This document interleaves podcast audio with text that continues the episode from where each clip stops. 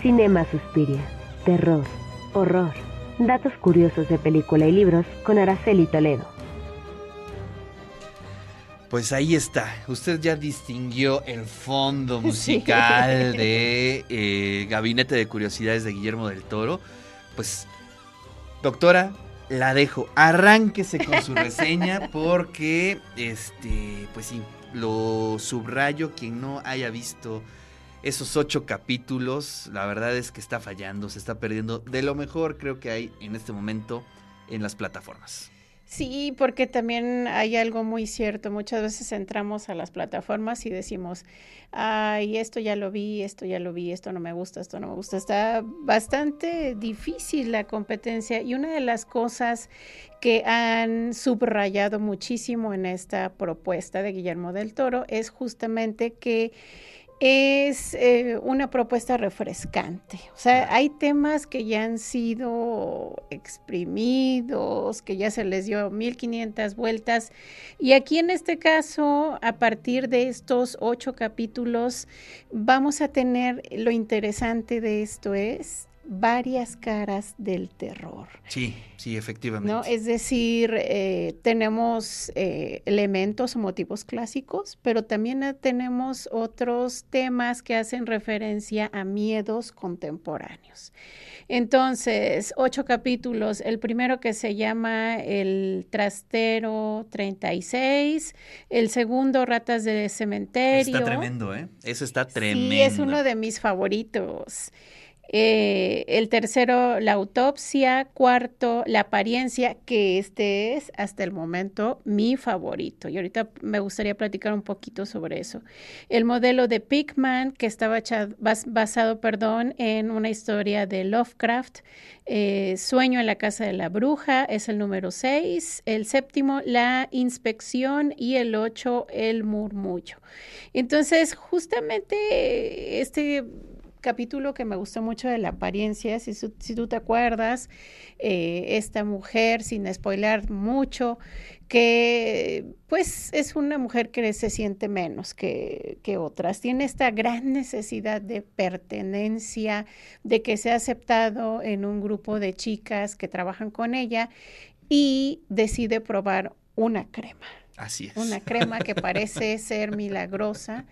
Y que de alguna manera le promete aquello que tanto anhela. Es ahí donde podemos pensar en esta clásica metáfora, eh, ¿no? metáfora, pero también una máxima eh, de ten cuidado con lo que deseas, ah, ¿no? Una sí. máxima de la magia. Sí, sí. Bueno, ten de la vida. Cuida, y de, de la, la vida, vida también, de la vida, ¿no? de la vida. ¿eh? Ten cuidado con lo que deseas. La verdad es que ese capítulo Mmm, me atrapó de principio a fin. Es decir, sí, los otros, ya sabes cómo es el consumo de Netflix, ¿no? De pronto estás viéndola, pero pues de pronto volteas al teléfono, te paras o lavas los trastes y ves la película. Exacto, o trapeas y ves la película.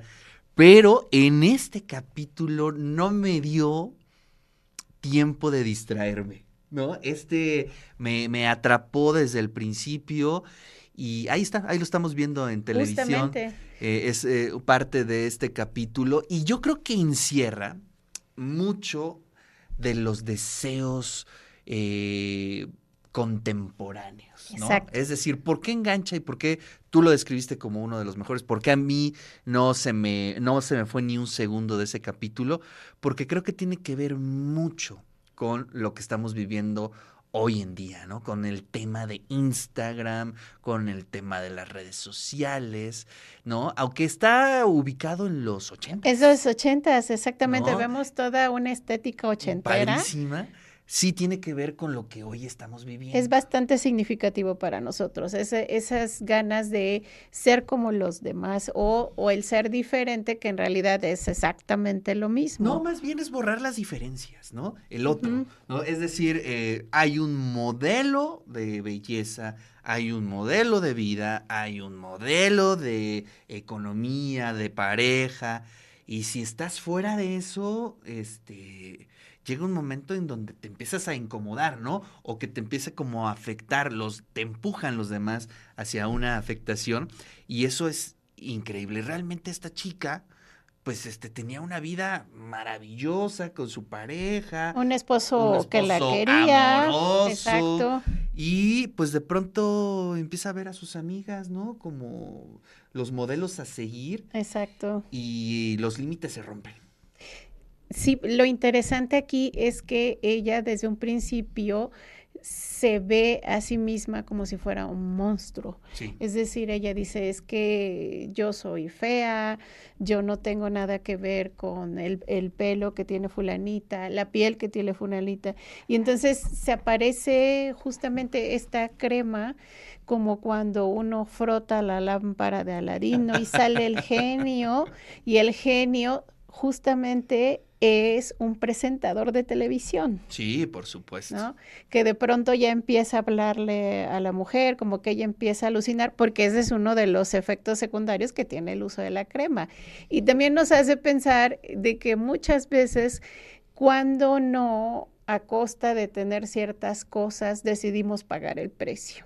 Así es. Y bueno, también el tema de, eh, digamos, de la productividad, del ser eh, como, o, o más bien muy aspiracionistas, ¿no? Este, creo que eso es algo que se deja ver muy bien.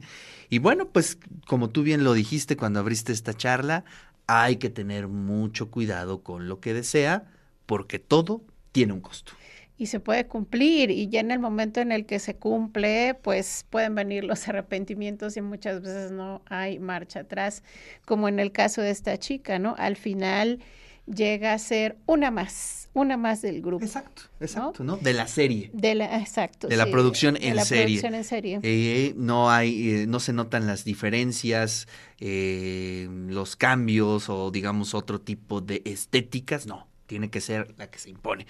Y el de la apariencia está cañón, me perturbó. Sí, sí en, llega a perturbar. ¿eh? Es perturbador. Perturba. Y el gran, gran, gran final es cuando ella... Ay, no, no debemos de hablar de eso. Bueno, no importa, bueno, tantito, no importa, no importa. Eh, bueno, en el final no lo vamos a describir, pero hay una sonrisa que no sabemos si es de dolor, de pánico, de terror, de, de felicidad, locura. de locura... Gran actuación también de la chica. No, sí, no recuerdo sí, quién sea la actriz, pero wow, qué cosa tan más eh, maravillosa, ¿eh? Impactante. Efecto, sí. Bueno, además de ese capítulo, ¿cuál te llamó la atención, doctora? Pues también me gustó este película, de, peli, perdón, este capítulo del Sueño en la casa de la bruja.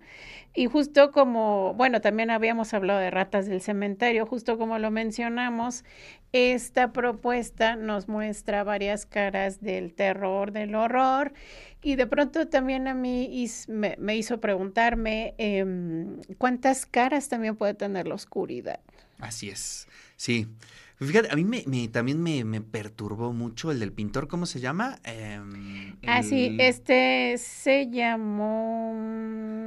Pickman. El modelo de Pickman, sí, el modelo de Pickman, así sí, es. Sí, la verdad es que es muy buen capítulo, ¿no? Este, escenas durísimas cuando tienes esa relación con los muertos, ¿no? Sí. Y eso, eso, eso me gustó mucho. Bueno, pues, mira, lo, lo que creo que hay que decir de Guillermo del Toro es que construye unas metáforas, eh, obviamente, es decir, eh, que nosotros vemos monstruos, pero cuando realmente nos estamos viendo nosotros es como el reflejo, sociedad, ¿no? Sí, y eso efecto. Me encanta en todas las películas de Guillermo del Toro, y en esta se observa increíble. Está su sello, definitivamente está su sello, está su sello, y también este tipo de propuestas nos hace ver que no existe un infierno general, sino hay infiernos privados.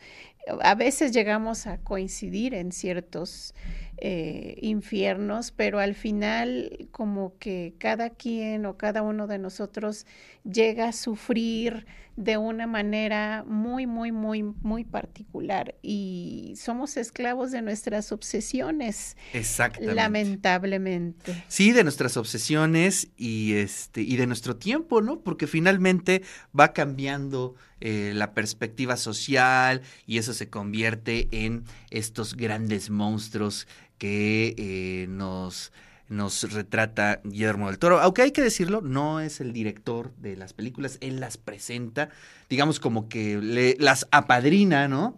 Así es. Porque pues hace como un, un recuento o a manera de esta serie de Hitchcock de hace mucho tiempo también, en donde hacía exactamente lo mismo, rescataba historias, lo producían otros, pero siempre bajo la perspectiva de lo que él creía que era un buen cine, ¿no? Porque también, aunque él no las dirige, pero sí es palpable eh, todos estos elementos que pertenecen al universo tan conocido de Guillermo del Toro. Así es.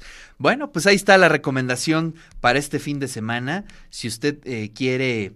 Pues no sé si, es que son largos, ¿no? Este, a lo mejor el, como, en, en todo el fin de semana, ¿no? Una hora más o menos, cada capítulo, más o menos son como una hora, sí, pero bueno, puede ir de a poco y sobre todo para digerir todo, todas estas temáticas que nos ofrecen para la reflexión.